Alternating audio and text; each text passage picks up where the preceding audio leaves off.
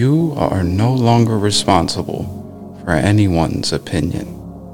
You have no need to control anyone, and no one controls you either. You don't need to be right, and you don't need to make anyone else wrong.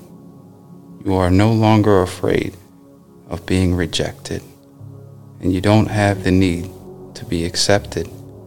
You can walk into the world with your heart completely open and not be afraid to be hurt.